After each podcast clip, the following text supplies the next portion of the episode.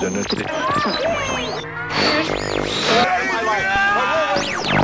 his name is just so bright and so sharp. What's his name again? Mr. The names have been changed to protect the innocent. Yo! Marty, is that you? Hey, hey, Doc. Here's Johnny. Bond. James, James, James, James Bond. Young lady, what is your name? Mrs. Nichols. And uh, how about your fella here? They call me Mr. Tibbs. That's right. Mr. Henderson. Sharp little guy. I'm Rock Landers.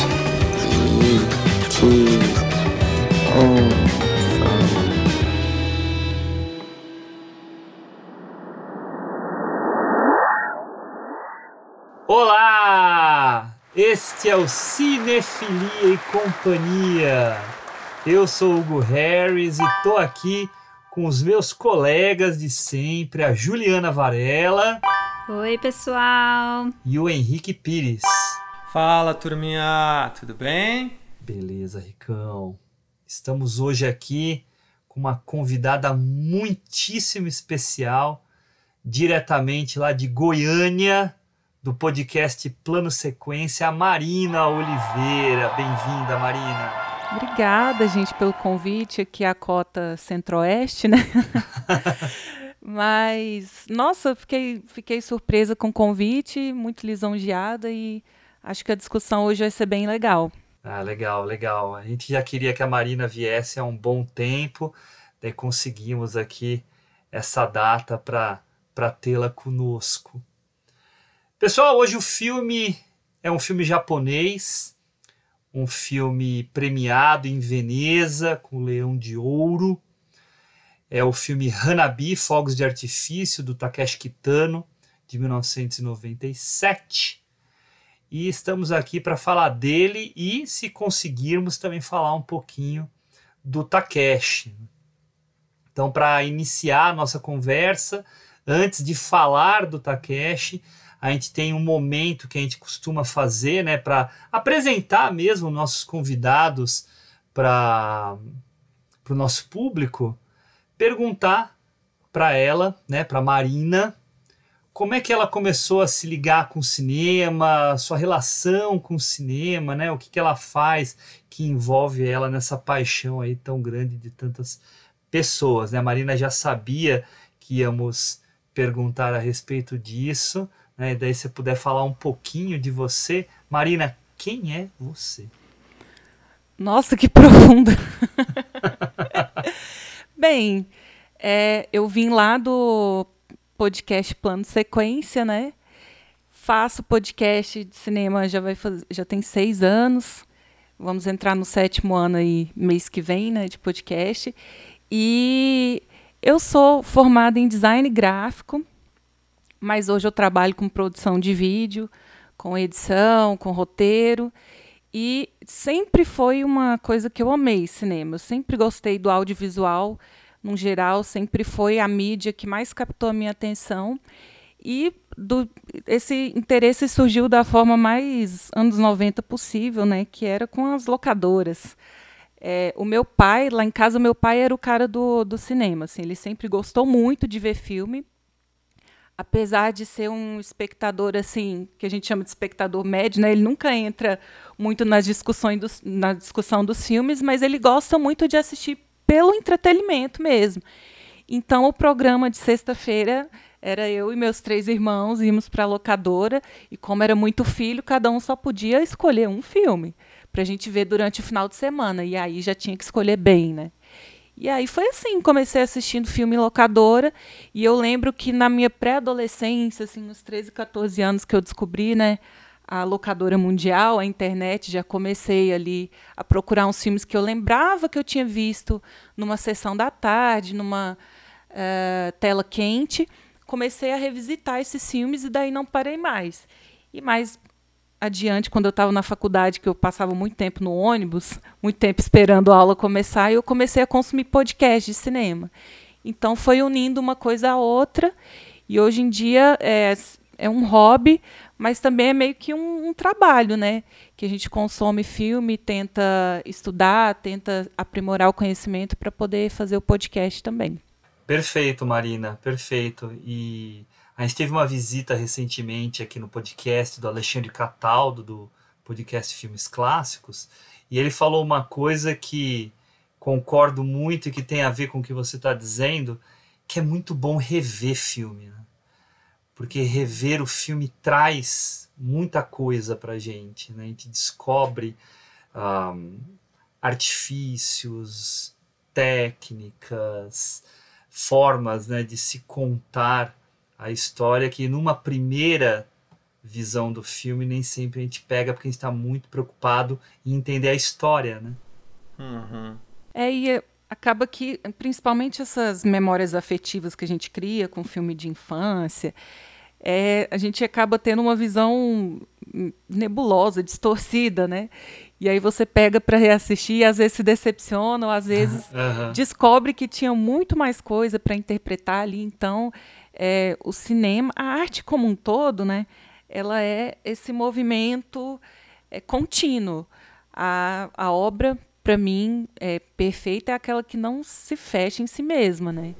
Uhum, então, você uhum, pode tirar uhum. essas conclusões, aí você compartilha com uma pessoa e descobre percepções diferentes da sua e vai aquela, aquele recorte de ideias e a gente fala muito isso lá no plano de sequência, né? Eu nunca sei direito o que, que eu acho do filme até sentar e conversar com vocês. Porque eu tenho minhas percepções, eu tenho minha opinião, mas às vezes você fala tão bem sobre o filme que até me convence. e aí eu vou revisitar o filme e vou falar, não, realmente, esse filme não era tão ruim, ou não era tão estranho quanto eu pensava. Então, é, arte é isso, né? Ela não deve ser fechada nela mesma e sempre estar tá aberta para especulação, para interpretação, e isso é mágico. É verdade. É verdade que a gente no primeiro episódio que a gente gravou aqui do nosso podcast, a gente falando um pouquinho sobre essa relação com, com o cinema, a primeira coisa que as pessoas precisam ter, principalmente quando gravam um podcast, é de que ninguém é o senhor da verdade. Porque está falando de arte, e arte é uma questão de percepção, de sensibilidade. Então aqui ninguém está é, conversando para convencer o outro, né? Mas mais para compartilhar e o outro se convence se quiser. Mas o, o, o que importa é mesmo ter essa, essa troca, uhum. que é o que realmente é muito rico né, entre nós. Ah, e eu amo quando discordam no podcast. Porque senão vira uma grande homenagem, todo mundo falando super bem do filme e tal. E é bom entender que uma coisa pode ter pontos fracos e ainda assim ser uma obra muito boa, muito cativante, Exato. Mesmo tendo os defeitos. E eu adoro ver filme ruim também, assim. Exato. É, mesmo que é seja que eu ia falar. mesmo que seja pela, pela comicidade, por achar engraçado, mas para entender por que que é ruim também, né? Eu trabalho com edição de vídeo, por exemplo, eu amo ver coisa tosca. para saber o que eu não, não quero fazer ou, uhum. às vezes, saber o que eu posso fazer de propósito uhum. para criticar ou para tirar sarro com aquilo, né? Então, acho que a gente não pode se prender, ficar nessa bolha de só assistir o que a gente gosta ou só ter opiniões que a gente concorda, né? Isso é difícil nos dias de hoje, né? Que é tanta coisa horrorosa acontecendo que a gente às vezes quer ficar na bolha mesmo. Pois Mas é. é super importante vir com essa com esse pensamento de humildade mesmo. Pô, tem quatro pessoas diferentes aqui, cada pessoa é um universo inteiro de opiniões e de percepções e estou curiosa para saber o que vocês acham do filme. É isso aí. Então, já vou manter a palavra contigo e pedir para você fazer umas considerações iniciais sobre tanto o Takeshi, o que, que você conhece dele, o que, que se você leu alguma coisa, se assistiu alguma outra coisa, né? E sobre o filme Pinceladas Iniciais tá? Porque a gente sempre gosta de dar muito a palavra para o nosso convidado, tá? Você vai perceber isso, mas a gente ah. também tem a hora que a gente engata e, e fica tomando a palavra inteira, mas é, racionalmente queremos dar a palavra para o convidado. Então, Marina, o que, que você achou do Hanabi e o que, que você conhece do Takeshi? Assim, para quem já tem contato com esse cinema, eu vou generalizar, mas da forma mais respeitosa possível, assim. Mas quem já tem contato com o cinema asiático como todo, tanto o cinema feito em Hong Kong, é, quanto o cinema japonês, quanto o cinema, core... quanto o cinema coreano, é, vai identificar esse mood é, do filme de cara, assim. É que geralmente são filmes muito existencialistas, alguns filmes são nihilistas mesmo, e que se apegam muito a essas, esses acontecimentos cotidianos para discutir a psique humana, né? os sentimentos, as emoções. É, mas o que me chamou a atenção antes de ler qualquer coisa sobre o diretor, sobre a carreira dele que eu não conhecia, foi é, a maneira como o filme fala de violência é, e fala de depressão e de coisas muito pesadas de uma forma melancólica e tenra, assim, muito, muito com muita ternura, sabe? Existe um equilíbrio ali entre o belo e o trágico que é muito é muito fluido, é muito bem construído, que traz uma leveza para um filme tão triste, tão trágico, né? Que eu achei interessante e tudo isso com pitadas de humor. Então o filme tem gags visuais, tem piadas e eu assisti com meu marido, a gente deu risada em vários momentos, assim. E não, não é aquele humor que vem através do absurdo, porque geralmente esses filmes que tem muita violência, às vezes a gente ri de nervoso. Porque é uma coisa tão tensa, um clima tão pesado. Mas esse filme não, tem momentos genuínos de, de graça, de riso, é, de leveza mesmo. E isso já me, me acendeu uma, uma lâmpadazinha, assim, já fiquei atenta a isso. E depois, quando eu li sobre o diretor e sobre a história dele, descobri que ele é um dos maiores comediantes da, da, da história do Japão, assim. Isso é. me pegou muito de surpresa. Mas aí, relembrando do filme, das cenas, faz todo sentido, né? É, geralmente, quem é muito bom em comédia é muito bom em drama também. Porque a comédia ela exige da pessoa uma inteligência muito grande para texto, né? Tem que saber escrever muito bem, porque você tem que ter o um momento certo de atacar, de amaciar, de preparar o campo para você lançar aquela piada. Então, geralmente quem faz humor muito bem tira o drama de letra, né? É, então isso me surpreendeu para um lado bom, assim, achei muito legal. Fiquei curiosa para ver os outros filmes, né? Mas a priori é isso, assim quando vi o filme, identifiquei logo esse movimento que os filmes asiáticos têm. Eles tocam em temas, em feridas que geralmente os ocidentais não, não têm coragem, né? De umas coisas pesadas, até misturam gore, assim. Mas ele tem esse que a mais da comédia nos momentos específicos, de uma leveza que me surpreendeu. E eu gostei muito. Legal, Marina. Legal. E você falar isso da comédia né? Quem faz comédia faz bem o drama também, mas o inverso não é verdadeiro, né? É. Uhum. Esse, esse timing da comédia realmente é, não é para todo mundo, não é qualquer um. Uhum. Vocês já falaram de um cara ótimo recentemente, que é o Billy Wilder, né? Ele é o melhor exemplo uhum. do cara que sabe fazer comédia e drama muito bem, e policial e suspense e tudo bem, né? Enfim. É. Obrigado, Marina. Henrique, e tu, meu caro? O que, que você achou do filme e o que, que você conhece do Takeshi? Cara, eu já conheci o Takeshi, né? Até pela, pela faculdade, os amigos, enfim. Mas, por incrível que pareça, cara, eu não tinha assistido nenhum filme dele ainda, né? Eu não sei por algum motivo, eu achei que eu tinha assistido Doll, mas acho que foi alguma confusão aí, né? É, na memória. E a hora que eu fui reler, vi que eu não tinha assistido mesmo. Né? Conhecia já a Hanabi, assim, mas não tinha visto nada. E foi uma grata surpresa. Eu esperava algo um pouco diferente, né? Talvez pelo fato de ter essa coisa da, da máfia japonês e tal, de falar da violência. Eu esperava algo diferente nesse filme. E ele me surpreendeu, realmente, positivamente. É, hum, acho que a Marina falou muito, muito bem né, é, sobre um, um pouco do que é, é o Hanabi. Eu acrescentaria um pouco mais sobre essa questão da dualidade, né?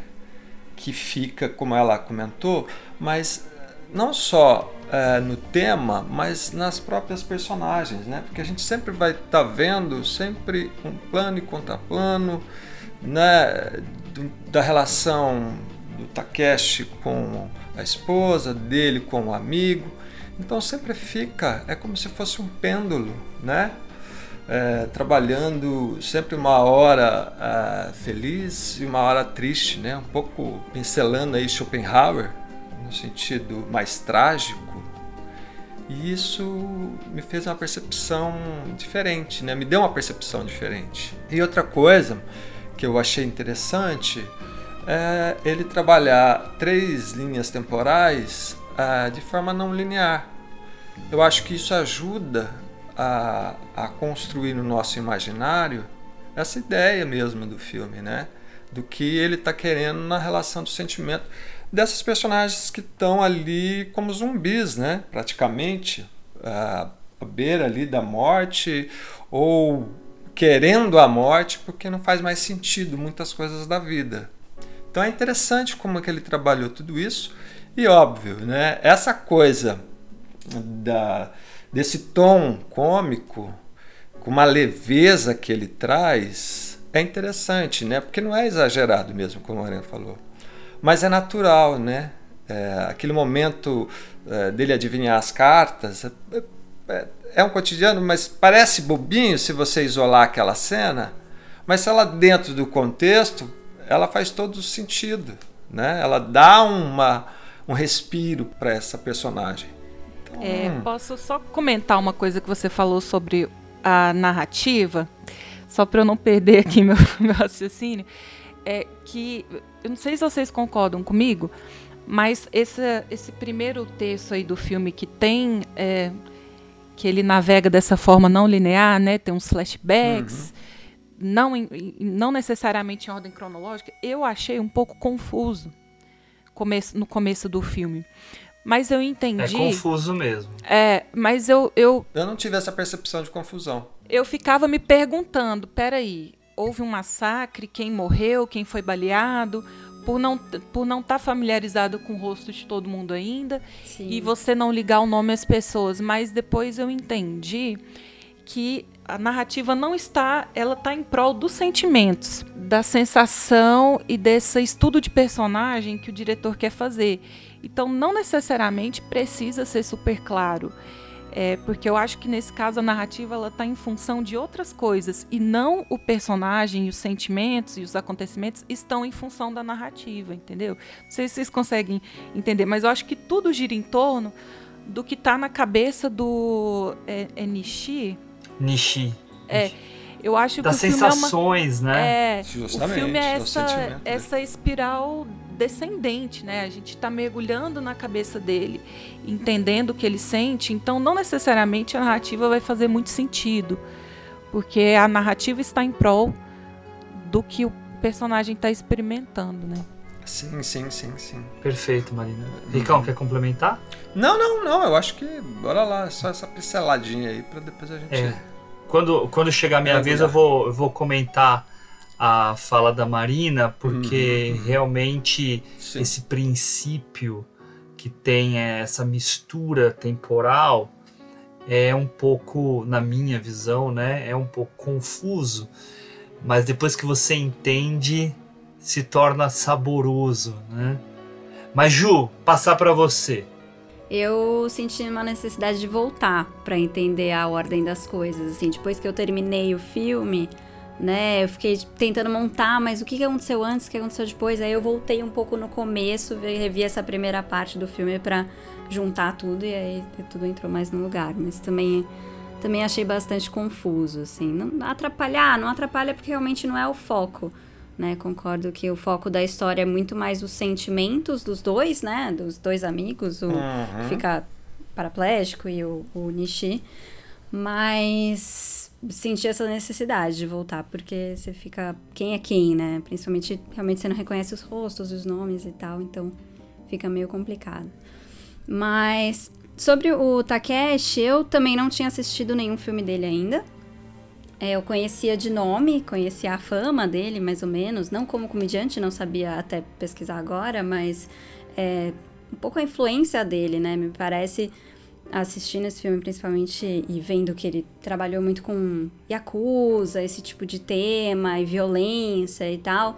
Imagino o quanto ele influenciou o cinema americano, assim. É. Eu reconheci esses aspectos orientais que a Marina falou, de ser mais reflexivo, de ter uma pegada mais contemplativa e um foco diferente, um ritmo diferente, mas eu achei eu vi mais coisas ocidentais do que eu esperava. Não são ocidentais, mas é porque o ocidental, né, se inspira muito nisso, né? Então, umas coisas meio tarantinescas, uma violência repentina, exagerada e até cômica, né? Eu, eu olhei uma hora, a hora do bar ali, eu falei, meu Deus, eu estou vendo John Wick aqui, eu não estava esperando isso. Eu, eu fui surpreendida.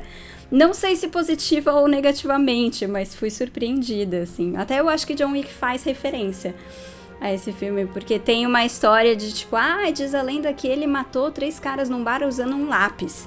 E aí ele vai lá e usa um hashi pra, enfim, tirar o olho do cara e tudo mais. Então, essa violência repentina me tirou um pouco desse, desse clima do cinema japonês mais, né, de sentimento e reflexivo e tudo mais, assim, eu achei um, não sei, não, não encaixou muito para mim esses momentos de violência, mas eu entendo que isso tá na temática do filme e desse personagem, né, um personagem que tá completamente desequilibrado uh, nas emoções dele, então ele tem essas explosões de violência que fazem sentido, mas é estranho, causa o estranhamento no filme. Então, para mim, eu tive essa impressão, esse primeiro impacto, assim, de nossa, eu não estava esperando por isso. Sim, mas eu, eu concordo com acho que tudo que vocês falaram até agora, assim, do, dos temas do filme, da narrativa ser muito diferente por estar tá em função do sentimento. Eu achei interessante o personagem do, do amigo, eu esqueci o nome dele, Ro, sei lá, é, a, o que pinta, né? Horibi. É, Oribe. Horibi. Oribe, isso. E achei até curioso descobrir que os quadros são do Takeshi, né? Que ele sofreu um acidente um pouco antes do filme e ele pintou esses quadros enquanto ele estava se recuperando. Então, é, você vê que tem um aspecto mais pessoal nesse filme. Eu não vi os filmes anteriores dele, nenhum outro filme, na verdade, dele. Eu não sei o quanto já carregava desse tema da mortalidade, mas nesse ele tá muito forte.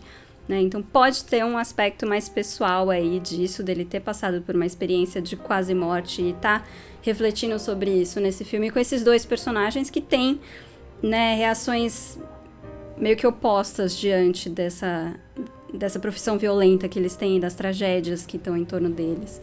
Né? Então é interessante quando você começa a pensar nos aspectos em torno do filme, ele vai, vai crescendo, vai ficando mais, mais interessante, assim. Minhas impressões iniciais foram essas. Foi um estranhamento muito grande por ter esses momentos, até esses momentos cômicos, esses momentos super violentos num filme que, sem isso, é muito mais lento, reflexivo e o que se espera, talvez, de um filme. Não sei. O que eu esperava, pelo menos. Mas é interessante. é interessante. Eu espero que, que ele cresça em mim depois de ouvir vocês falarem. Eu ainda tô com uma nota meio mais ou menos para ele, assim. Pra... Tá bom, Ju, vamos ver se a gente consegue ajudá-la a amá-lo um pouco mais, tá? Mas é, é isso mesmo, ele causa um certo estranhamento Aí tem que ver para que lado que esse estranhamento vai mesmo, né? Se para essa surpresa ou para o incômodo, né? Um, eu vi esse filme há muito tempo atrás. Nos anos 90 ainda, saiu em VHS, nas nossas locadoras aqui, eu assisti em VHS, era um selo chamado Cult Filmes, que também lançou o filme do, do Hanek, lançou o filme do Kiarostami na época, né? E daí lançou esse. E na época eu estava na faculdade de cinema e estava meio em crise sabia se era o que eu queria fazer e tal. E eu lembro que na época, e até por isso que eu escolhi esse filme, tá, gente? Ele tem esse espacinho uh, especial no meu coração, porque eu assisti o filme e quando eu terminei, falei assim, cara, é isso, eu, eu tô na profissão que eu quero. eu, eu queria mesmo fazer um filme como o filme do Takeshi. Uh, só que o tempo passou, eu acabei vendo só mais um filme dele, que foi o Adrenalina Máxima, que na verdade é muito conhecido como no, no, com o nome original, que é o Sonatine. E nunca mais vi nada, zero. Gravei uns filmes dele, comprei uns boxes de filmes dele e ficou aqui parado, como tem várias coisas aqui que eu ainda não vi né, na, na filmoteca. E agora, por causa deste episódio nosso, eu resolvi assistir tudo que eu tinha aqui em casa. E foi muito legal. Porque sim, eu já conhecia a história do Takeshi, eu sabia que ele era pintor também, sabia da, dele ser comediante, apresentador de, de programa de variedades e tal, né? Que faz várias coisas, que é um multiartista. Uh, só que eu não conhecia, não tinha visto os outros filmes dele, inclusive não tinha visto Verão Feliz, que eu não gostei, agora que eu vi, que era que diziam que era meio que na onda do Central do Brasil e do A Vida é Bela, que é o cara mais velho que ajuda uma criança e tal. Que o humor desse filme realmente não colou comigo, politicamente incorreto total mas de um jeito muito negativo, até falando um pouco de pedofilia, não do personagem dele, mas de um outro personagem que aparece, é tratado de um jeito que eu não gostei. Mas tirando esse, eu vi alguns filmes dele muito violentos. O Sonatini é muito violento também. Mas o primeiro filme dele, e que esse eu achei muito bom, que é o uh, Violent Cop, né? O policial violento traduziram aqui no, no box da Versátil, pelo menos, né? Da, do cinema Yakuza. É um filme extremamente violento. A Marina citou essa questão do gore. Ele é bem gore em alguns momentos.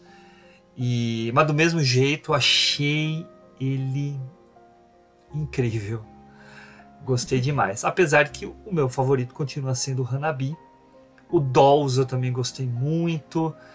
Uh, e tem um outro chamado Kids Return, que também é muito legal. Ele tem essa coisa, né, de também lidar muito com esporte nos filmes, então ele envolve os personagens com algum esporte e daí no meio mete a Yakuza e aí tudo se mistura. A, a, aqui acaba sendo pintura, né? Que não é esporte, mas enfim, é, é uma questão da, do trabalho da sensibilidade. Então tem hora que ele trabalha surf, tem hora que ele trabalha beisebol, tem hora que ele trabalha até o boxe. E, e, é muito legal no Kids Return o box sendo tratado, né? Então, enfim, para não entrar muito fundo nisso, fica a dica aí de conhecerem alguns dos filmes dele. Se eu tivesse que falar para vocês, vejam esses filmes, eu diria, vejam Policial Violento, vejam Sonatine, vejam o, o Dolls e o Kids Return. São quatro filmes bem bons dele. Tem filmes bem ruinzinhos também, como esse Verão Feliz, que eu particularmente não gostei. Nem um pouco. Ah, tem o Brother também, o Brother que é feito nos Estados Unidos, tem até atores americanos no meio é bem legal e também muito violento. Mas é, nesse sentido é muito interessante ver a obra do Takeshi, saber que ele está sem dirigir já faz um tempo, né? Ele já está com uma certa idade, já está com 74 anos, eu acho. Então ele tem mais atuado e menos dirigido, que também é um pouco difícil. Quanto ao Hanabi, né, tem toda essa questão que eu falei antes, né, da minha do meu laço afetivo com ele. Mas vendo agora foi muito curioso porque eu revi o filme uh, no início dessa semana com a promessa para mim mesmo que eu ia ver uh, um dia antes da gravação. Foi o que exatamente eu fiz. Vi no início da semana, baixei a nota dele. Revi ontem aumentei a nota dele. Então é um filme que, se você tá na vibe de assistir, Aham. eu acho que ele te pega melhor. Tem filme que qualquer situação você gosta. Esse, você precisa estar meio que na, no espírito de sentir essas conexões. Pelo menos eu, eu sinto isso ao analisar a minha reação ao ver o filme, né? Não a dos outros, né? Não tô dizendo que a Ju não estava de bom humor quando viu o filme, não é isso. Né? Tô falando mais de mim mesmo. Ah, mas eu gosto demais dessa, e aí a Marina já mencionou isso, dessa oposição que ele faz entre a crueldade e a doçura, entre a violência e a ternura. Então, esse trabalho que ele faz lá dentro, que mostra o ser humano mais redondo do que plano, um, um personagem que não, não muito dele. O dele tem uma certa ternura, mas é bem violento. Mas a gente vê essa, esse embate entre os vários personagens. E eu gosto muito de uma fala que tem logo no início do filme, quando um dos policiais vira e fala assim: quando o Oribe ficava muito violento, o Nishi segurava ele. E quando o Nishi ficava muito violento, o Oribe segurava ele. Mas daí o Nishi a gente ficava com muito medo, porque ele ficava realmente violento demais. Tanto que descarregou a arma na cara do, do, do cara lá da. que tinha cometido o, o crime contra o Oribe, né? O atentado contra o Oribe. Então, enfim, é, é, um filme que mexe muito com a minha sensibilidade. Eu lembro que quando eu vi na primeira vez, aqueles quadros do Takeshi que entravam é, com essas cores muito fortes, esses desenhos ah, de certa forma ah, ultramodernos, surrealistas, não sei como classificá-los, né? mas ah, mexiam muito com aquilo que eu estava vendo que era um filme Yakuza em certos pontos. Mas enfim, é isso. Já falei, já falei muito. Tem algumas coisas anotadas aqui para a gente começar a Hugo. conversar.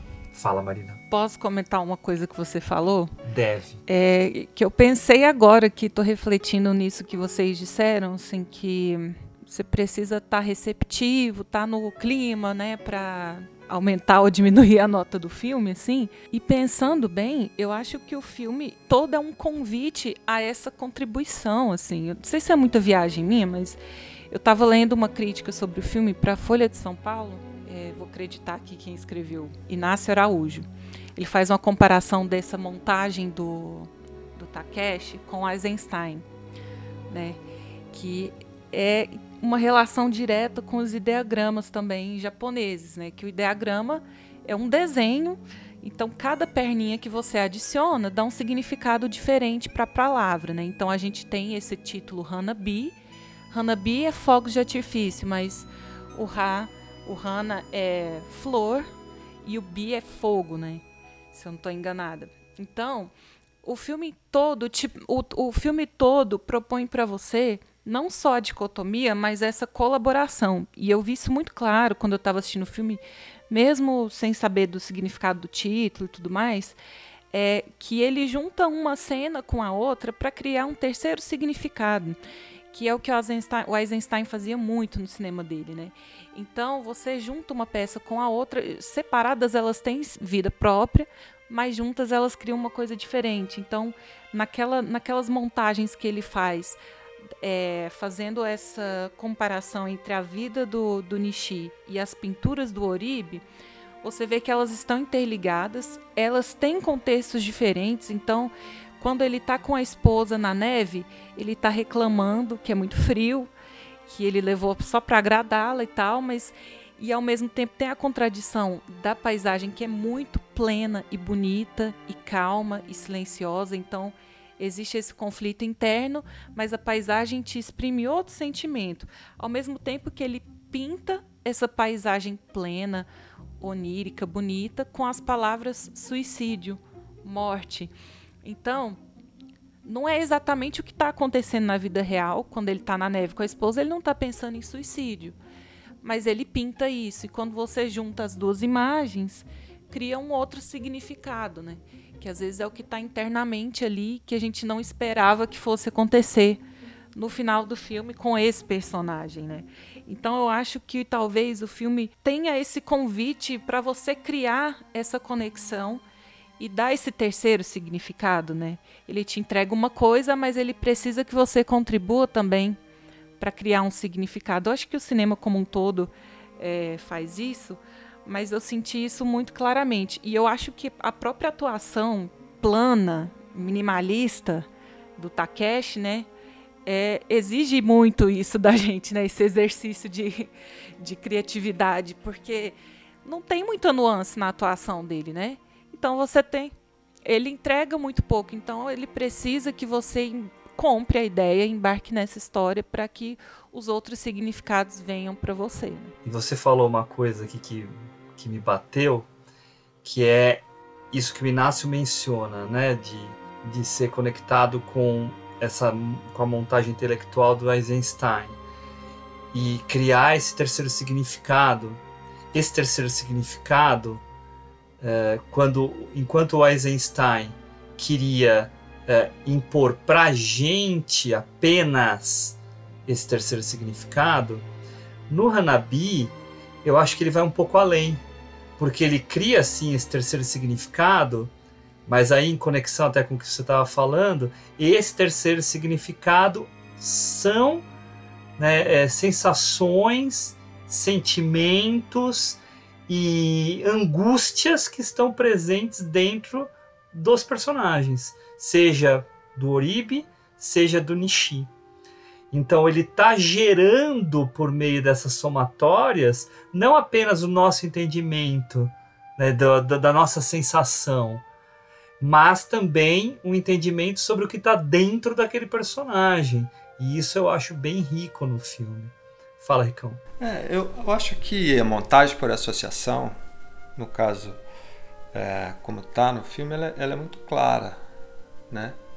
Acho que é feliz o comentário da Marina e, e o seu também. Mas, para mim, é, fica claro desde o começo que é um filme melancólico, né?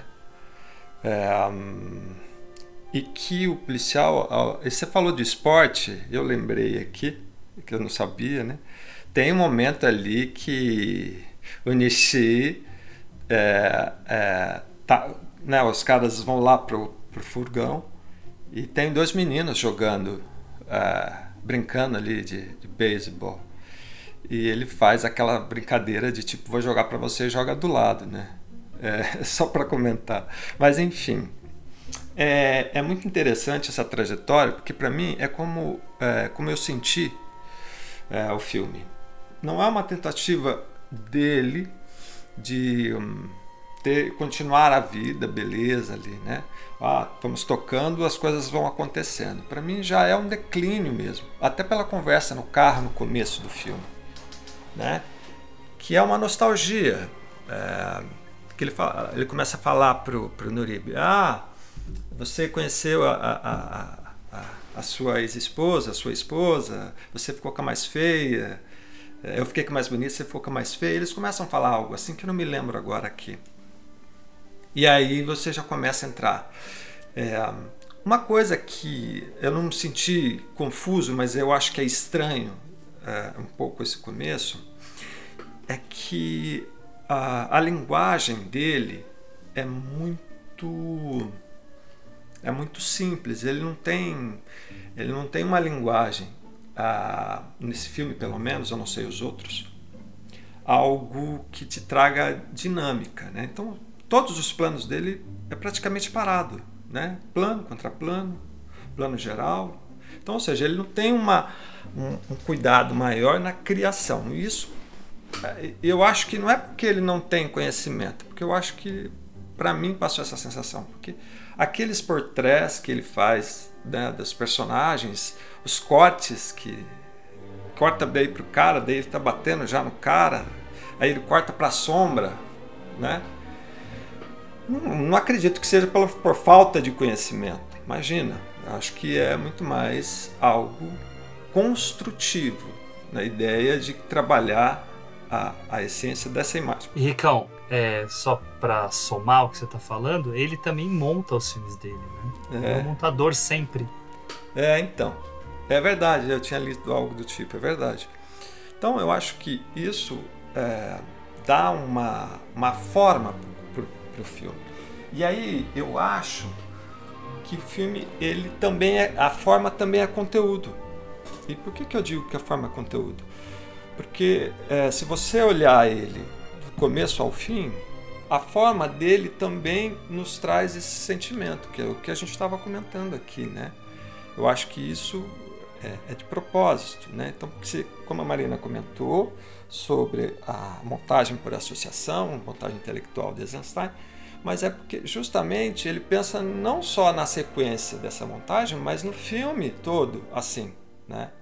E esses personagens melancólicos, é, que são dois policiais, né, já é algo forte, porque lida com a morte o tempo inteiro, né?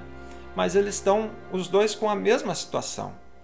O, o, o Euribe uh, abandonado pela, pela mulher e pela filha, ele que perdeu a filha de câncer, né? e a mulher que está em estado terminal.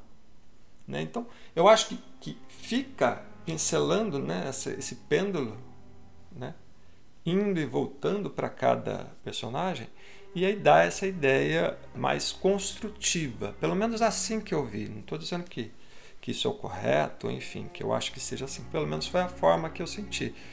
Justamente por, esse, por essa forma que ele foi fazendo essa montagem, né? Enfim. Mas era o que eu queria falar ali, a hora que eu chamei. Senão eu vou ficar falando aqui. e Ju, você quer comentar alguma coisa? Não, desse, desse aspecto não, assim, eu concordo que o filme vai... Ele é bem direto nisso, de colocar os dois como opostos ou dois lados da mesma questão e já logo de cara apresenta os dois nesse diálogo no carro. Confesso, fiquei bem incomodada com esse diálogo, mas ok. Mas... Eles são muito machistas, né? É, não, a, a, personagem da esposa tem uma frase que é obrigada por tudo. Ai, Enfim, vamos tirar é... esse elefante branco da Pelo sala. amor de Deus. Pelo amor de Deus. Ah, eu é acho que parte do motivo. desculpe, ela fala obrigada. Não, ela fala. É, pelo menos no que eu vi era obrigada e depois obrigada por tudo. E era só isso. Não, não, ela fala obrigada e assim. desculpe. Na, na, na, na minha versão, assim, obrigada eu acho, Eu não acharia tão feio ou tão ruim é, se esse silêncio, essa mudez dela. É, fosse um comentário mais, é, mais desenvolvido sobre essa questão patriarcal, que ela não tem voz, que ela é uma mulher submissa. Mas é, isso fica subentendido não. porque é óbvio, a gente sabe que ela não tem voz mesmo, por N questões. É, mas isso não é desenvolvido, não é trabalhado. Então, gente, o que, que custava escrever um texto? É, não é nem sequer. Não, você tenta justificar porque, ah, ok, ela tá lidando com a própria mortalidade, ela sabe que ela vai morrer em breve, talvez ela esteja mais reflexiva. Não, só que aí você coloca aqueles aquelas risadas repentinas por coisas bobas, então você infantiliza ainda por cima a personagem, então ela já não tem fala e, e quando ela se né, se demonstra qualquer coisa, ela dá risada e acha tudo ótimo e, e não. Não sei, eu, eu fiquei bastante incomodada. Eu acho que parte do motivo para eu não ter né, me conectado muito com o filme é porque racionalmente eu entendo esse contraste que o filme propõe essa coisa do Hanabi, do, do, da flor e do fogo, dos fogos de artifício, como né, o contraste da ternura e da violência, da delicadeza e, do, e da brutalidade, mas eu não consegui sentir esse lado da ternura, esse lado da delicadeza, esse lado do cotidiano, né, da vida comum que é, é que ele vai, né, meio que pro, tentar proporcionar para ela ali no final, eles juntos terem bons momentos e tal. Porque eu não consigo sentir isso como sendo realmente uma coisa, né? Havendo uma ternura entre os dois, havendo um, um, um sentimento, qualquer coisa. Ela, ela, praticamente não tá ali. Né? Então, Isso pra mim me faltou um pedaço desse Longe, filme. longe de querer dizer como o diretor deveria ter dirigido o seu filme, né? Mas talvez se ela, nem, se ela nem aparecesse no filme, fosse uma citação, um fantasma que tá sempre sondando a história, mas não aparece, talvez seria mais filha. interessante do que colocar essa mulher ali pra estar como um mero objeto de interação pra ele. E aí você colocar a risada como se fosse suficiente pra dizer que ele... Não, e tem uma frase que pra mim é muito irônica nesse filme, que o médico, ele tá lá entregando, tá entregando a camisa, porque acho que a camisa tava ensanguentada pra ele, e, e uns remédios e tal, e fala, olha, acho que os remédios não vão fazer muita diferença, então todo o tempo que você tiver, tenta conversar com a sua mulher. Eu, Né? eu achei isso a coisa mais irônica, porque E isso ele não acontece, ter colocado. é, e não acontece em momento algum. Nenhum momento. É, ele não conversa com ninguém, né? É. Só adendo, Ju, que isso é uma coisa que realmente também me pegou no filme, mas não só no caso dela. Porque vamos pensar em todas as mulheres que tem no filme, né? Assim, que, que a gente sabe que tem um certo. um- uma certa. Tem ela e um a tempinho. esposa do outro. Então, acho. a esposa do outro é uma malévola porque pegou a filha e fugiram, largaram o cara ah, não, a baleado esposa lá. do, do outro. É, que- é. A viúva, a viúva. É, viu? Ah, é. Aí você pega a menina, uma outra personagem lá do cara do. ah, Do ferro velho do, lá. Do, velho, do ferro velho é uma drogada. Então, tipo assim, papel nenhum, né? É. Machismo ao total. É, e essa, Total. essa menina do Ah, ferro meramente velho um também, objeto para discussão da- da- da- das duas personagens, que é os dois policiais. Enfim, era só um adendo aí. Não, é. Eu concordo que a maioria dos personagens são mais, né, mais planos, estão em função dos dois protagonistas e tal, mas é realmente essa personagem da, da esposa me irritou É bastante. porque ela tem assim. muito tempo de tela, né, gente? Dava Ela pra tem ter muito usado tempo melhor. em silêncio, né? É. Olhando pro nada e, E, tipo, Ou, ou terminasse sem Não, falar e eu achei nada. que seria mais interessante porque no início dá a entender que ele não quer visitar ela no hospital, que ele tá adiando esse momento de visitar. Então talvez eles tivessem algum tipo de conflito, talvez por causa da filha que morreu e tal, mas não explora isso, não vai nada a fundo. O momento que eles têm juntos é como se ele estivesse sozinho, né? E isso é, é suficiente. E pensar que umas décadas atrás o Ozu já tinha feito isso de uma forma bem mais interessante, né? Trabalhado esse cotidiano e numa época onde as mulheres eram ainda mais reprimidas, ele conseguia dar voz para essas mulheres assim e discutir de forma bem mais profunda essas questões domiciliares da família e tal. Realmente faltou, hein? É, Pô, é pô, não- Marina. não é muito justificável. Você, você me fez lembrar do Pai e Filha, que é uma obra-prima, hein, gente? Pelo amor de Deus. É, a gente não tá inventando a roda, né? Já teve alguém lá, lá perto que já tinha feito, assim. Sim. É realmente é um problema. Só, só deixa eu fazer um comentário a partir do que vocês estão falando. Já que eu disse que eu vi vários filmes dele, é uma constante no cinema do Takeshi o colocar as personagens femininas de escanteio.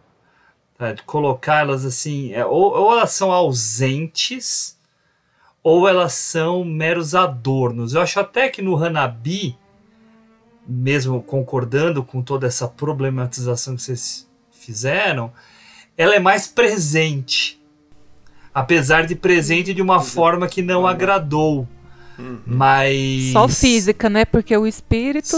Exato, o espírito já foi faz com tempo. Deus. Já foi Foi, embora. foi é. com a filha, né? É. E até isso me fez lembrar até o Drive My Car, que a gente comentou ah, no início do, do ano. Não no início do ano, né? Após o Oscar. Ah, que lá também tem o caso, né? Do casal que perdeu a filha. Só que aí o Hamaguchi dá uma profundidade para essa personagem, tanto do homem quanto da mulher, na consequência daquilo que foi vivenciado por eles. E além de tudo, também ela é acometida por uma não é uma doença, um infarto fulminante, mas ah, também sofre na saúde não vou dizer que é por causa da filha, mas tem, tem outra abordagem aí. Né? O cinema do Takeshi é um cinema mais viril, um cinema mais uh, cru, mas que ao tentar tratar essa essa moça, né, a esposa, acaba pecando. Mas eu, eu acho, vou tentar dar uma defendida, já, já passo para você, Ricão. Tentar dar uma defendidinha, tá?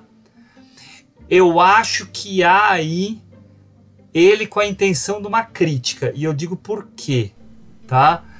Tem aquela cena da fotografia. Eu ia falar isso. Você ia falar isso? Eu ia falar isso. É. Então pode é, ir, então, eu, então eu passo a bola para você. Não, então. não, não, não. Manda, manda, manda. Ele não tá querendo fala. defender, não, Hugo. Não. Passa o pano aí. Passa esse pano aí. Não, é que eu, eu ela- acho ela- assim, eu acho, só, só- já que você comentou, eu, eu acho o seguinte, pra mim, ele mal, ele trabalhou muito mal essa personagem da, da mulher. Eu acho que ela deveria ter uma importância grande porque ele dá indícios pra nós da importância dela, né? E aí, com essa cena do carro e da fotografia, fica pra mim a ideia do que? Ah, eles eh, já não estavam mais juntos. Houve algum desentendimento que a gente não sabe qual. Porque a hora que ela vai abraçar ele, ele não, não precisa abraçar. Ele tira a mão dela. Então, quer dizer, pra mim dá a sensação do que, opa, tem alguma coisa de errado aí que entre Ai, os gente, dois. mas daí piora tudo, porque parece que ele tá fazendo uma caridade, então, pelos últimos dias de vida dela. Não, Não, é, mas eu acho que é, é- a Coitada. ideia que pareceu pra mim é isso. Por isso que ela fala aquilo no final lá, obrigado, que eu achei ridículo, né? Assim, nesse é, é sentido. completamente ridículo. Pela- Melhor pela que não personagem falasse nada. dela. Já não falou nada É. até agora, continua. É. Tá tudo Eu certo. acho que tem uma, tem uma relação. E ele ainda mata ela depois, gente. Exatamente. Ou não, né? Não sabemos. Nossa, gente, minha, minha Não nota tá sabemos. descendo. Não, é. Minha nota tá caindo. Não, pra mim vai ser vantagem que matou. Mas É uma só complementando, por isso que eu digo que, para mim, deu uma impressão, analisando só ela, né? Vamos analisar a personagem dela, né? Que pra mim foi muito mal trabalhada, houve um erro aí, ou ele realmente foi muito filha da puta. Então é uma coisa ou é outra. Eu acho que ele, ele não trabalhou bem porque ele não sabe o que é uma mulher. É, Ele- eu acho que Se é o uma- eu fala acho que, que é isso é uma constante, acho que faltou É. olhar e enxergar um ser humano. Ele tá enxergando uma caricatura. Ah, vezes é Total. a deficiência dele precisa como ser roteirista, cuidada. né? É. Uhum. É, que tipo, uma acho ali. deficiência dele enquanto roteirista, ele não sabe escrever sobre mulheres, Não então não sabe. escreve. Eu acho assim, quando você não sabe o que fazer com o personagem, mata o personagem. Isso. É, foi o que ele fez no final. É, se você não começar o filme. tarde demais, né? Ele matou, mas assim, se você não sabe como resolver um personagem, descarta. Exclui, Precisa né? pôr, é, não precisa pôr. Mas tem uma, uma coisa que vocês estão falando e, e bateu em mim aqui que eu acho legal colocar na roda. Ahn, logo no começo do filme, eles perguntam: Ah, você vai visitar ela? Ele, ah, uma hora que der eu vou. Devo. Sim, Né? eu falei. Certo. Aí, olha só, né? O, o Oribe toma o tiro, fica paralítico. A mulher larga ele com a filha, né? A filha vai embora também. Não é a mesma coisa? Ela, o Oribe foi abandonado na hora de necessidade dele. E o que o personagem do Nishi faz é exatamente também não querer uma proximidade dessa mulher no momento em que ela está doente. E essa viagem final que ele faz, aparentemente, a partir do que a gente está conversando aqui, ele faz mais por ele do que por ela. Com certeza. É o que eu falo, é como se ele estivesse é, curtindo esse tempo sozinho. Porque ele precisava ficar sozinho. Ela tá lá de decoração, mas ele tá lá fazendo a viagem que ele quer fazer. E ele dá a impressão de que ele é obrigado a levar ela, né? Porque o hospital aí- dá alta. É. Então não tem muita opção. Aí, Hugo, é, é por isso que eu digo que a gente sente essa sensação que você teve pelo fato de a gente analisar ações pequenas né, né, dentro de uma cena dele. Só que para mim, por exemplo, isso acaba ficando muito mal é, é, é, é engendrado em termos de roteiro, porque me leva não para aquilo que ele queria, me leva para algo do tipo, puxa, é uma personagem pavão, tá ali só para abrir ali o, o rabo e mostrar que bonito e acabou, né? É, é, é por isso que eu, isso que me incomodou, né? Nesse sentido, essa questão né, do olhar feminino e dessa mulher, porque daí quando eu entro e falo, olha, se houve algo de, de errado, então se ele está tratando ela desse jeito, então me leva a crer que ela fez alguma coisa de errado para ele. Aí você começa a ficar tanto, se afastando tanto, não dando detalhe, né? Porque daí entra na, na, na, questão que vocês comentaram antes, dessa coisa dele não ter expressão nenhuma, dele não ter fala nenhuma. Fica muito subjetivo. É uma subjetividade dentro da subjetividade dele. Aí começa a ficar complicado, né?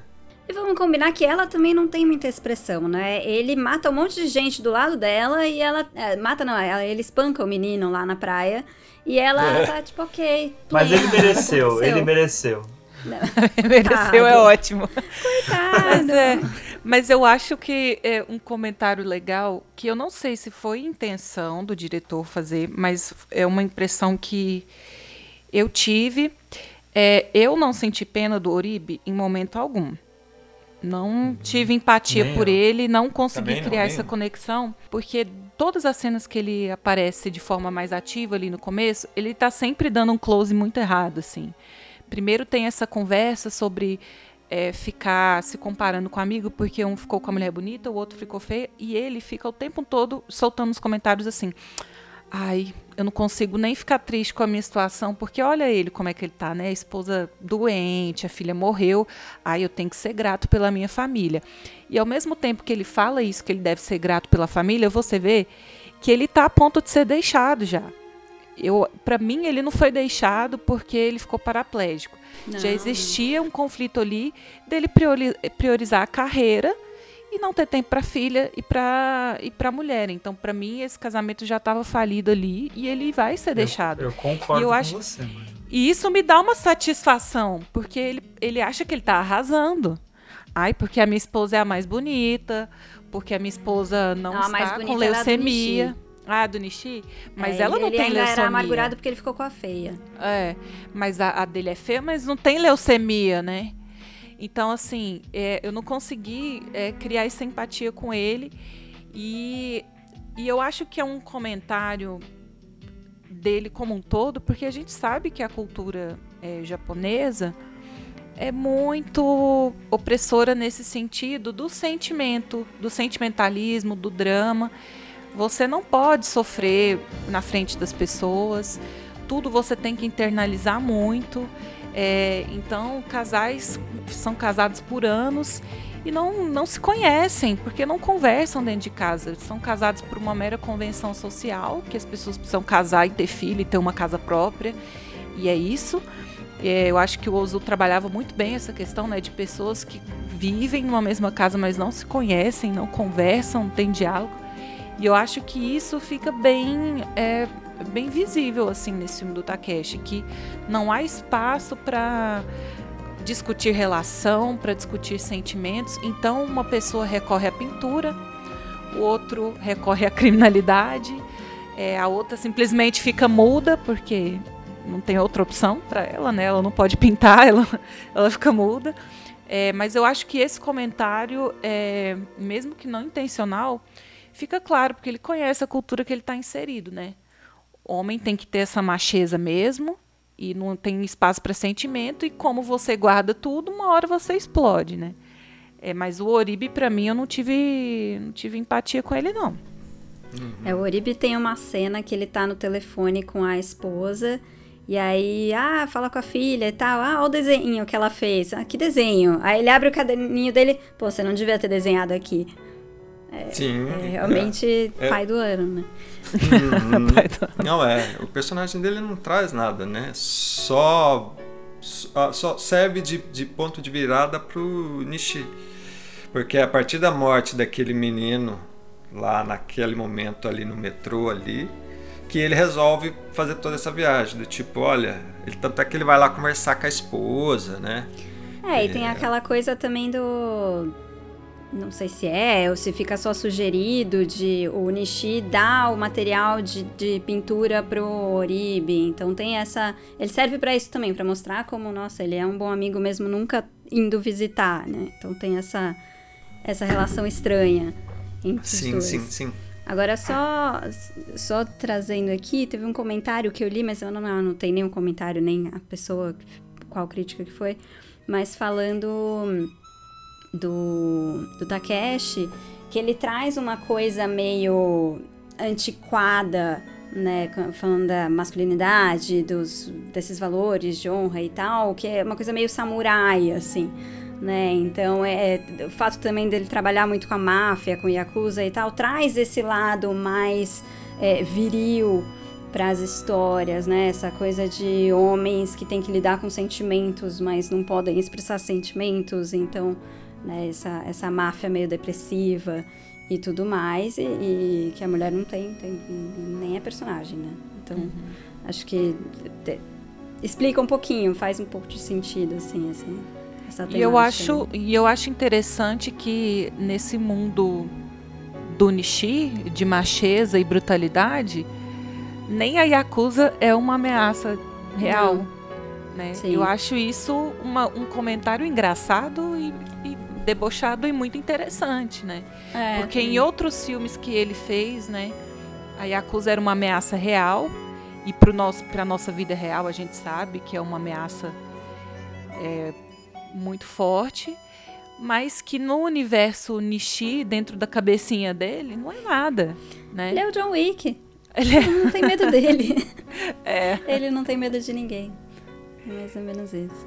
É uma distorção da realidade muito interessante, assim. Sim. É, que, que ele não faz Mas eu acho que é de filme, propósito. Né? É. É, Eu- é- eu é- acho é que é de desse propósito. filme específico. É, Sim. é. Que eu acho teve que é de teve um comentário. Pode concluir. Não, não, não, era só falar que eu acho que é de propósito. Na minha percepção, essa, essa questão de que ele é invencível ali, né? Ninguém vence ele. Aqueles caras, às vezes até um pouco é, é, exagerados ali no act, né? É, mas para mostrar essa, é, essa, esse lado, como a Marina comentou dele. Mas ah, a- a- eu acho que, que a violência no filme ela não tem um, um papel de destaque no sentido de tipo, olha, nós vamos falar sobre violência, né? Para mim, pelo menos, né? Eu acho que ela só tá ali para servir como, como eu posso dizer, como uma torneira, né? A hora que eu abro, sai muita água, eu fecho e a gente volta a conversar. Porque eu acho que, para mim, o maior diálogo do filme é realmente sobre é, essa coisa do, do sentimento, mas do sentimento ah, depois né, dessa situação que essas personagens viveram, né?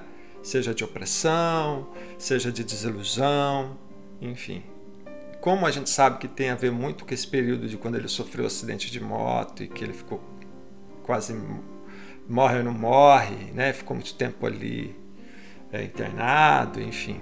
Aí fez as pinturas, eu acho que, que fica pairando sobre isso, essa sensação de, de final de vida, né? Vou fazer, como diz Sócrates, né? Vamos, vamos examinar, né? A vida que vale a pena é a vida examinada. Enfim, acho que fica pairando nesse sentido.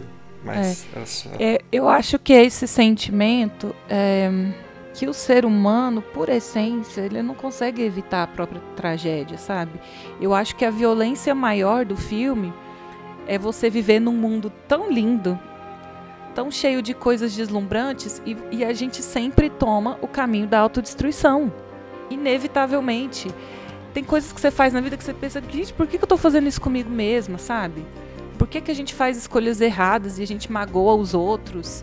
E a gente destrói a natureza e faz coisas erradas? É o ser humano. Eu acho que a maior tragédia está aí, né? Você tem a possibilidade de viver uma vida bonita, mas você se autodetona o tempo inteiro, né? Eu acho que essa é a maior violência que tem no filme. E a acusa não é nada diante disso. É. Essa autossabotagem, né? É, autossabotagem. E assim, ele falou numa entrevista é, que ele, esse acidente de moto foi uma tentativa inconsciente de suicídio. Assim. Hoje ele reconhece isso, que ele estava agindo de forma imprudente porque ele não queria mais viver. Então eu acho que o filme é muito sobre isso, né? Não só sobre essa quase morte, você ficar nesse limiar, mas na vontade de querer se destruir mesmo. Ah, isso faz Nossa, todo que, sentido. que interessante. É, isso mas- faz todo Sim, até sentido. porque Isso eu não a- sabia aquele também, ó. quadro do suicídio que ele, ele que pintou, né? E, É, sim. E tá no filme, eu acho que é o mais forte de todos, que ele, ele cria com as palavras, né? Neve, sangue, E luz. luz, Luz. É. né? E, e ele coloca lado a lado com, com- acho que com a cena dos, dos dois ali, eu não lembro qual cena que é, mas ele cria Pai, essa filha ideia de e esposa, vai- né? Ele coloca a É. família ali vendo a- as luzes da neve. Não, e o legal é que ele vai trabalhando a câmera, né? Trabalhando, caminhando pelo significado quadro até chegar lá embaixo. até formar. Mas é só uma neve, é só uma montanha e caindo a neve, né? Essa, Tem, nessa acho cena. que tem sangue na- ali na neve. É, na neve. coisa na, vermelha, é. tem- na neve tem escrito a palavra suicídio em vermelho. E aí depois o, o Oribe joga, Ah, ele joga, o- é. a tinta isso. vermelha. É, o filme inteiro fica jogando com essa ideia do suicídio, só que você não sabe de que lado, né? Leva a entender que é o Oribe, né? Que tá à beira lá. Tanto que tem a hora É, que porque ele ele, tá com fala a... que não faz mais com a sentido. cadeira- Né? Ele fica o tempo inteiro dizendo que não tem sentido, né, a vida. É, e ele tem uma cena lá que eu acho que, que mostra muito esse desespero, assim, que causa um desespero físico. Que quando ele tá com a cadeira de rodas ali na praia, aí começa a vir a água na meia dele. Aí você olha e fala, gente, ele não, não pode fazer nada a respeito, ou, ou sei lá, é, um- é um... Já traz, vai trazendo essa ideia, né? Viu? E, e, curiosamente, outros filmes dele também lidam com a questão do suicídio. Ah, A gente tem personagens que suici- se suicidam, tem. Ah, então ele tá flertando com essa Isso, ideia aí, hein? É. Cuidado. Essa ideia tá passeia, né? Passeia pelo cinema dele. Uhum. Viu? E só um comentário curioso, uma curiosidade. Ele repete muitos atores nos filmes dele. Então, esses atores que estão no filme, principalmente os policiais, aqueles dois, né, o que morre e o que só é ferido, eles estão em vários filmes dele. Aquele que só é ferido tá, nossa, é, acho que todos os que eu vi ele tava lá, é, tava lá. Então ele tem essa frequência também dos da equipe que participa dele. né? já se conhece pelos olhares, né? Sim, sim. sim. Ah, e, e aí, já que falei de equipe, eu tinha comentado isso com vocês antes, né, em outro dia. ah, o compositor, a música do filme é muito linda, muito linda. Ah, E eu é- queria comentar é, sobre essa, essa trilha sonora. Eu queria saber a opinião de vocês, assim, porque eu achei muito bonita a trilha sonora, achei ela envolvente. Eu acho que ela não. Porque tem trilha sonora que é quase um personagem comentando as cenas, assim, né? Eu acho que a trilha, ela acompanha bem os momentos, mas ela não chega a ser intrusiva nesse ponto, assim, de, de falar muito alto, sabe? De comentar muitas cenas. Eu achei bonita achei datada, assim, da época, né? A gente vê que é bem musiquinha de anos 90 mesmo. Mas, mas achei, achei que existe uma sutileza ali de não ser muito intrusiva, de comentar demais o que está acontecendo. Queria saber o que, que vocês acharam. Eu acho que essa música ela é feita para criar, para ser mais um elemento para criar a oposição, É, para criar esse é, é, essa Ela contrasta bastante. é, esse contraste, Esse ruído, né? Eu acho que, Isso. eu acho que para mim é a sensação de ruído. porque esse esse cara é um baita compositor, né, que, que vai trabalhar aí essas essas trilhas do, do Takeshi e do Miyazaki. Ah, é? Ele, é, ele, Miyazaki ele é- fez é. ele fez todos os filmes do Miyazaki, todos. Ah, por isso era tão Chihiro, familiar. Ah, é. E- Não, é linda a trilha, é linda. é, e ele trabalha aqui, e eu concordo com a Marina, ela tem um tom de datado, mas eu acho que, claro que não é a intenção dele tornar datado, porque não tem nem como saber, né? Mas é, ser algo mais melodramático.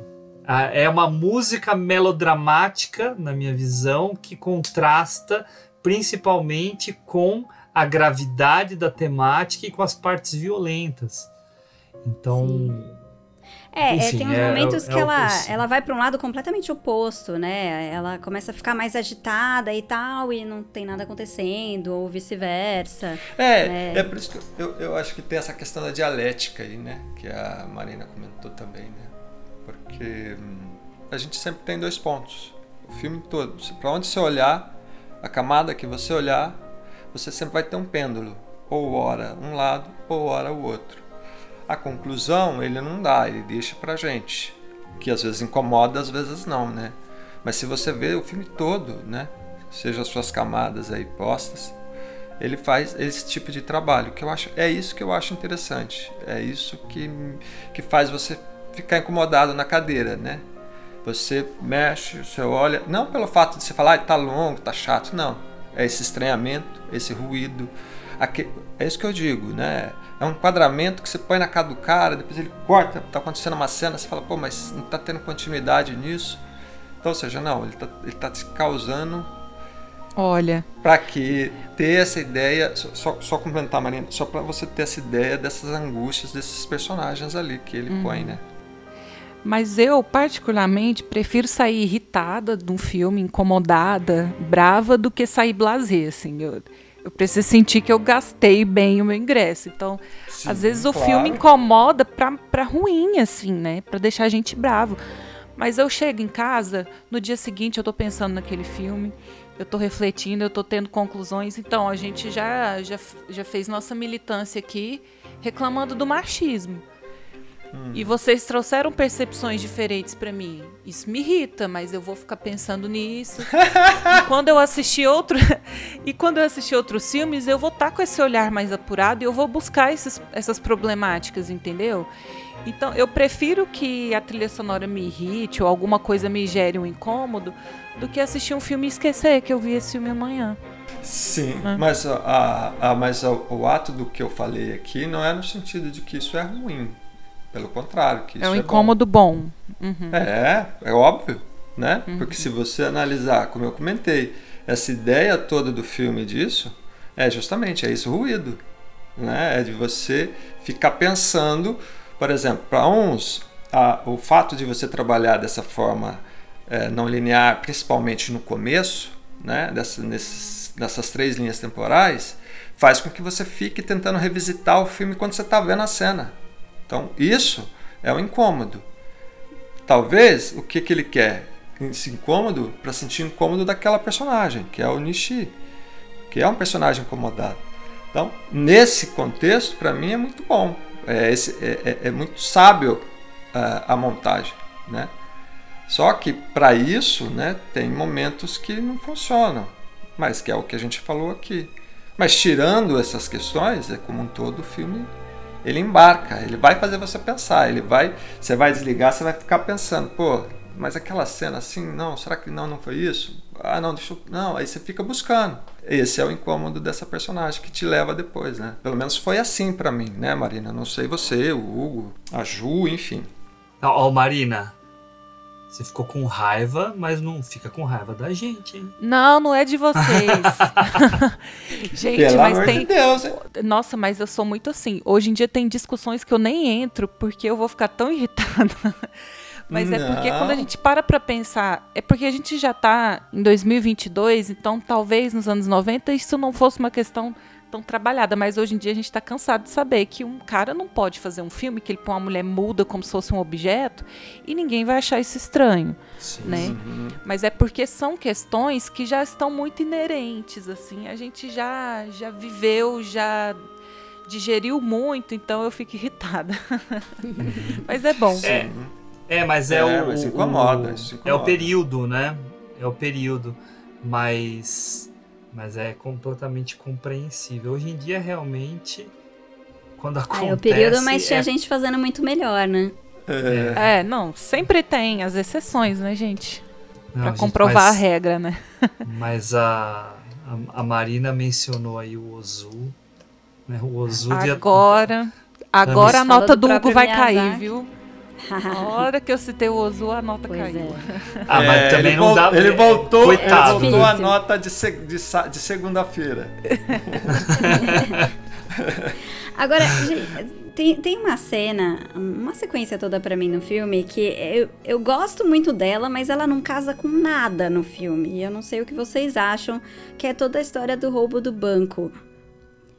Que eu acho sensacional.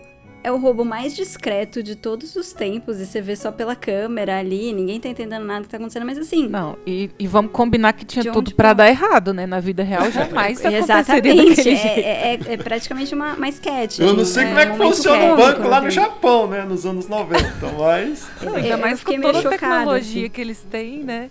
Mas eu tava até comentando com meu namorado, gente, a qualidade dessa câmera de, de segurança É. aí não vão pegar nunca esse cara, né? Nunca. Não vão, Não dá pra vai ver, né? vivo, né? Mas Não dá pra ver nada, né? Mas Ah, é mas legal, é ele tá bom, vestido de policial, né? É, muito interessante. Não, tá e ele se dá todo o trabalho de pintar o carro e tudo Que mais. E nada- sensacional, Não, e- mas assim. e é zero é Praticamente filme, pra nada mesmo, né? É. Não, mas é eu outro acho que é uma sketch mesmo, porque é zero verossímil, assim. Ele pintando com aquela tinta spray, eu comentando a cena, né, com meu marido. Gente, quantas Falei, gente, camadas pra ficar branco Ele vai aquilo? gastar, ele vai gastar 58 latinhas e a tinta tá Exatamente. escorrendo, Escorrendo tá horrível. Tá é. escorrendo, nossa. É, sim. Tá muito falso, assim. Sim, foi Eu engraçado. acho que ali ele flerta um pouco com essa veia mais cômica dele, porque Sim. ele cria uma sim, situação sim, totalmente absurda, assim. Tão absurda que nem a Yakuza compra. É, sabe, Você fez ele que? Roubou paga- o banco? Imagina. É, ele paga a dívida e eles falam, não, mas ele, ele deve ter mais dinheiro, então nós vamos continuar extorquindo esse cara, porque ele já se deu o trabalho de fazer um roubo ao banco, então nós vamos tirar o dinheiro desse cara, assim. Eu achei muito muito fora do filme também, viu? É. Eu acho que a Gostei, mas assim, É, eu gostei. em outro filme. Assim, achei meio. É. Não, e aí- dono do que ferro velho vocês dando que- risada, falando, que ai, que falo legal que- que você vai roubar o banco. É, Essa questão da Yakuza, né, da violência em si, acaba, a cena é a hora onde você tem a, a- a- parte cômica, digamos assim, né, do filme. Não cômica no sentido, ah, vou dar, mas é, é justamente esses momentos que é, o, que é o respiro do filme. É muito doido isso, né? Não, e Através tem dessa- o. Dessa Tem o- pseudo-violência que ele... Antes dele roubar o banco, tem aquela cena que ele para do lado daquele cara que tá fazendo gracinha lá fora. Que ele finge acho- que vai dar É. um tiro no cara. Não tem nada a ver. Tinha que ter essa cena. Mas É. se Tem você o cara parar pede ajuda também pra ele, policial de verdade. Se você parar pra pensar, é, a própria concepção de acusa, de máfia, é uma ideia tão antiga, Fantasiosa. né? Tão defasada, assim, tipo.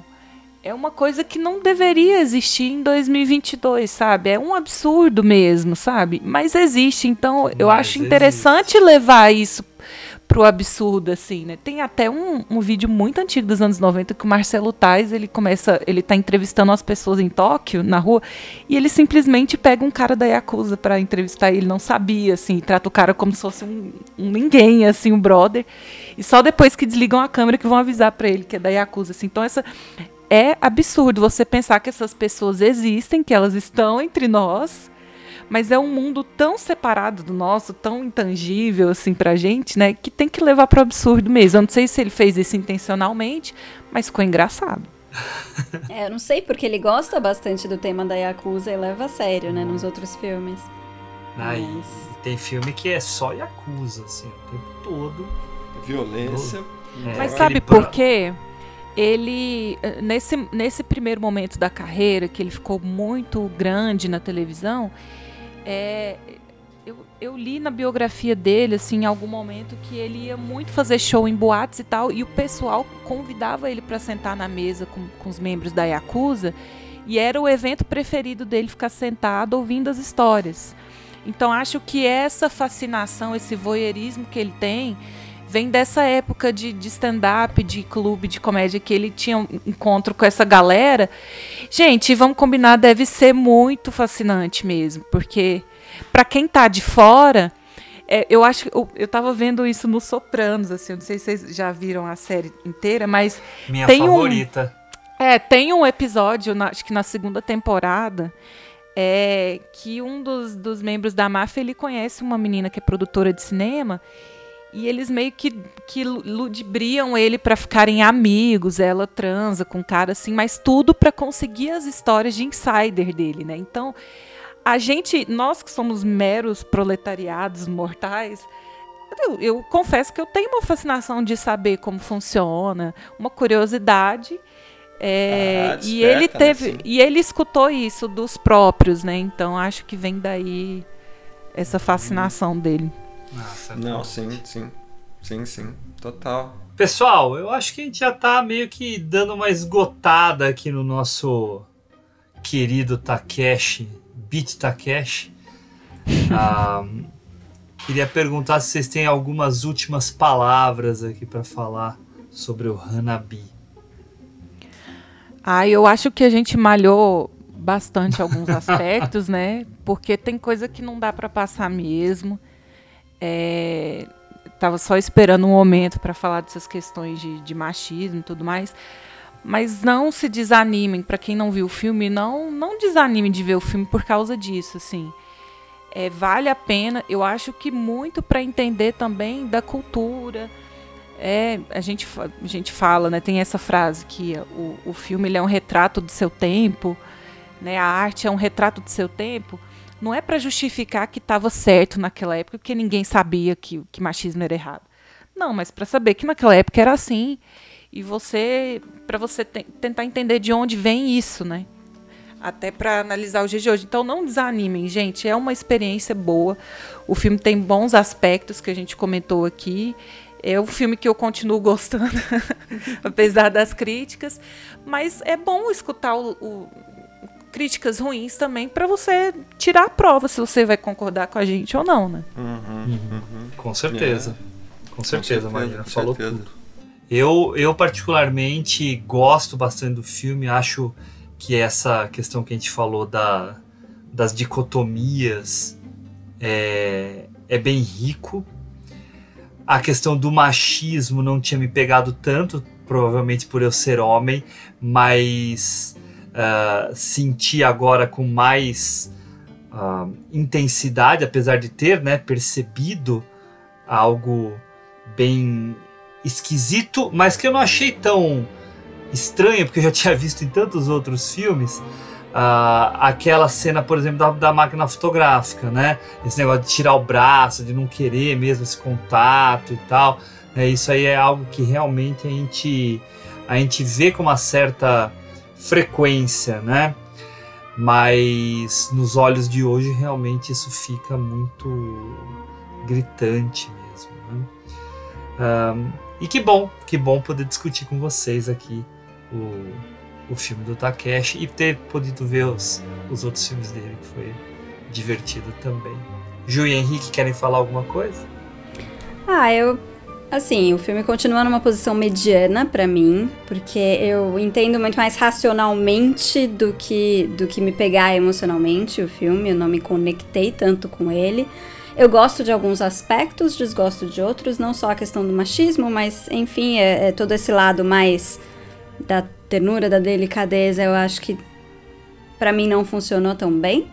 E a violência também às vezes sai um pouco do, do tom ali, mas tem aspectos interessantes, assim, a ideia toda é muito interessante, a ideia do, né, desse policial violento, né, que, que se descola da realidade, que se descola um pouco do mundo, né, e acaba tendo todos esses extremos em torno dele, e do outro policial também que não sabe o que vai ser da vida dele se ele não for policial, né, então toda a identidade desses homens está muito ligada a esse, a esse papel, né? E os dois deixam de ser policiais, então tem toda essa espiral é, decadente para eles. Então a ideia é muito interessante, mas eu gosto mais da ideia do que do, da realização mesmo do filme. Então a trilha é realmente maravilhosa.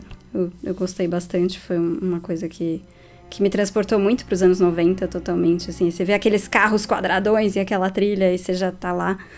Mas é isso, mas foi bacana discutir e pensar em outros em outros lados e outras interpretações. Valeu. Ah, sim, cara. Eu, eu gostei bastante do filme. É aquilo que eu comentei lá no começo. Eu, é, querendo ou não, eu fui pensando uma coisa e, e vi outra. E eu queria destacar aqui o que, o que eu mais gostei no filme é a narrativa em si, ou seja, a construção final, né? Por esse tom provocativo, né? Não ter uma ideia clássica, seja no, no roteiro, seja na montagem, ou seja até esteticamente falando, né? Outra coisa que a gente não comentou, né? A violência ela é puramente simples, ela não é estilizada, né? No sentido de, de ser como é no, nos filmes americanos, né? Enfim, ela acontece às vezes até de forma engraçada, né? É, que ele procura. Então isso fez com que eu, eu ficasse pensando no filme, né? É, remoendo ele, hora gostando, hora desgostando, como você, ou como a, a Marina também comentou, né? Essa coisa de você ficar pensando depois. E por incrível que pareça, cara, a atuação dele, mesmo uma atuação flat, né, do que a gente chama, ela é interessante porque ele coloca, eu não sei se isso é ou não intencional dele, né? Agora falando o ator ali, ele ali, uh, uns tiques né? Não sei se ele tem ou não na real. Se não, ele aquilo, constru... aquilo é do acidente, cara. É, que é, é, é muito, é, é muito, aquilo me incomodava, né? E me chamava a atenção dele, dele fazer aquilo. E, coincidentemente, agora você afirmando, como eu falei que eu não sabia, acaba sendo interessante para esse personagem dele, que é o único momento que você tem dele de expressão, mesmo que seja algum tique ou algo do, do, tipo, né? Mas esse, esse, esse personagem flat dentro dessa narrativa, é, achei que funcionou. Tem esses aspectos que, que me incomodou também, né? É, das personagens femininas serem todas é, meramente objetos ou para ajudar ele, ou ser step dele, né? No sentido para alçar a personagem dele. Mas como um todo eu gostei do filme, achei que, que a experiência valeu a pena. Fiquei curioso agora uh, de, de ver Dolls, né? É muito diferente do, do resto É, então. Dele. Muito diferente. É, acho que a experiência valeu e eu acho que o que a Marina falou de assistir o filme, tem que assistir o filme, né? Para você que está nos ouvindo é, ter as suas conclusões, né? A sua viagem aí pelo, pelo filme. E é isso.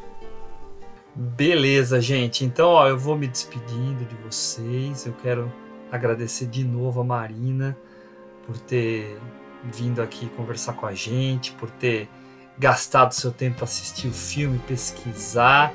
Né? E queria aqui me despedir e pedir para você, Marina, para indicar aí para o pessoal formas de escutar uh, o que você produz, de acompanhar o que você produz se puder fazer aquele jabazinho seu. Opa! Gente, eu que agradeço tal convite. Eu acho que eu até sinto falta de mais momentos onde eu posso discutir esses filmes menos visados, né? É, e até alguns filmes que a gente não encontra muita coisa sobre e tentar ter a percepção de outras pessoas é muito legal. Amei que eu pude ser a Marina palestrinha de sempre aqui e falar ininterruptamente por 3, 4 minutos e ninguém me gongou, muito obrigada. É, e eu, eu, tenho lá o, a minha participação ali no plano de sequência, né? E a gente fala basicamente de carreira de diretores. Então a gente elege um diretor para homenagear e a gente fala cerca de quatro a cinco filmes dele é, para tentar englobar o máximo possível a carreira dele.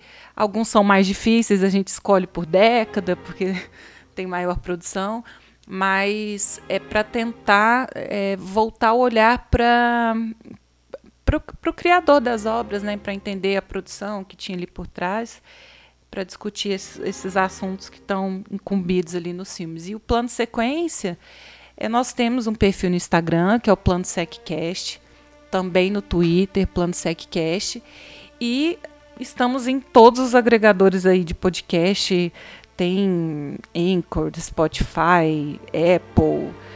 Todo lugar, se você colocar o Plano SecCast ou Plano Sequência Podcast, você encontra a gente aí. Mês de setembro nós vamos é, fazer aniversário, então provavelmente vai ter um, um programa dupla e uma dobradinha.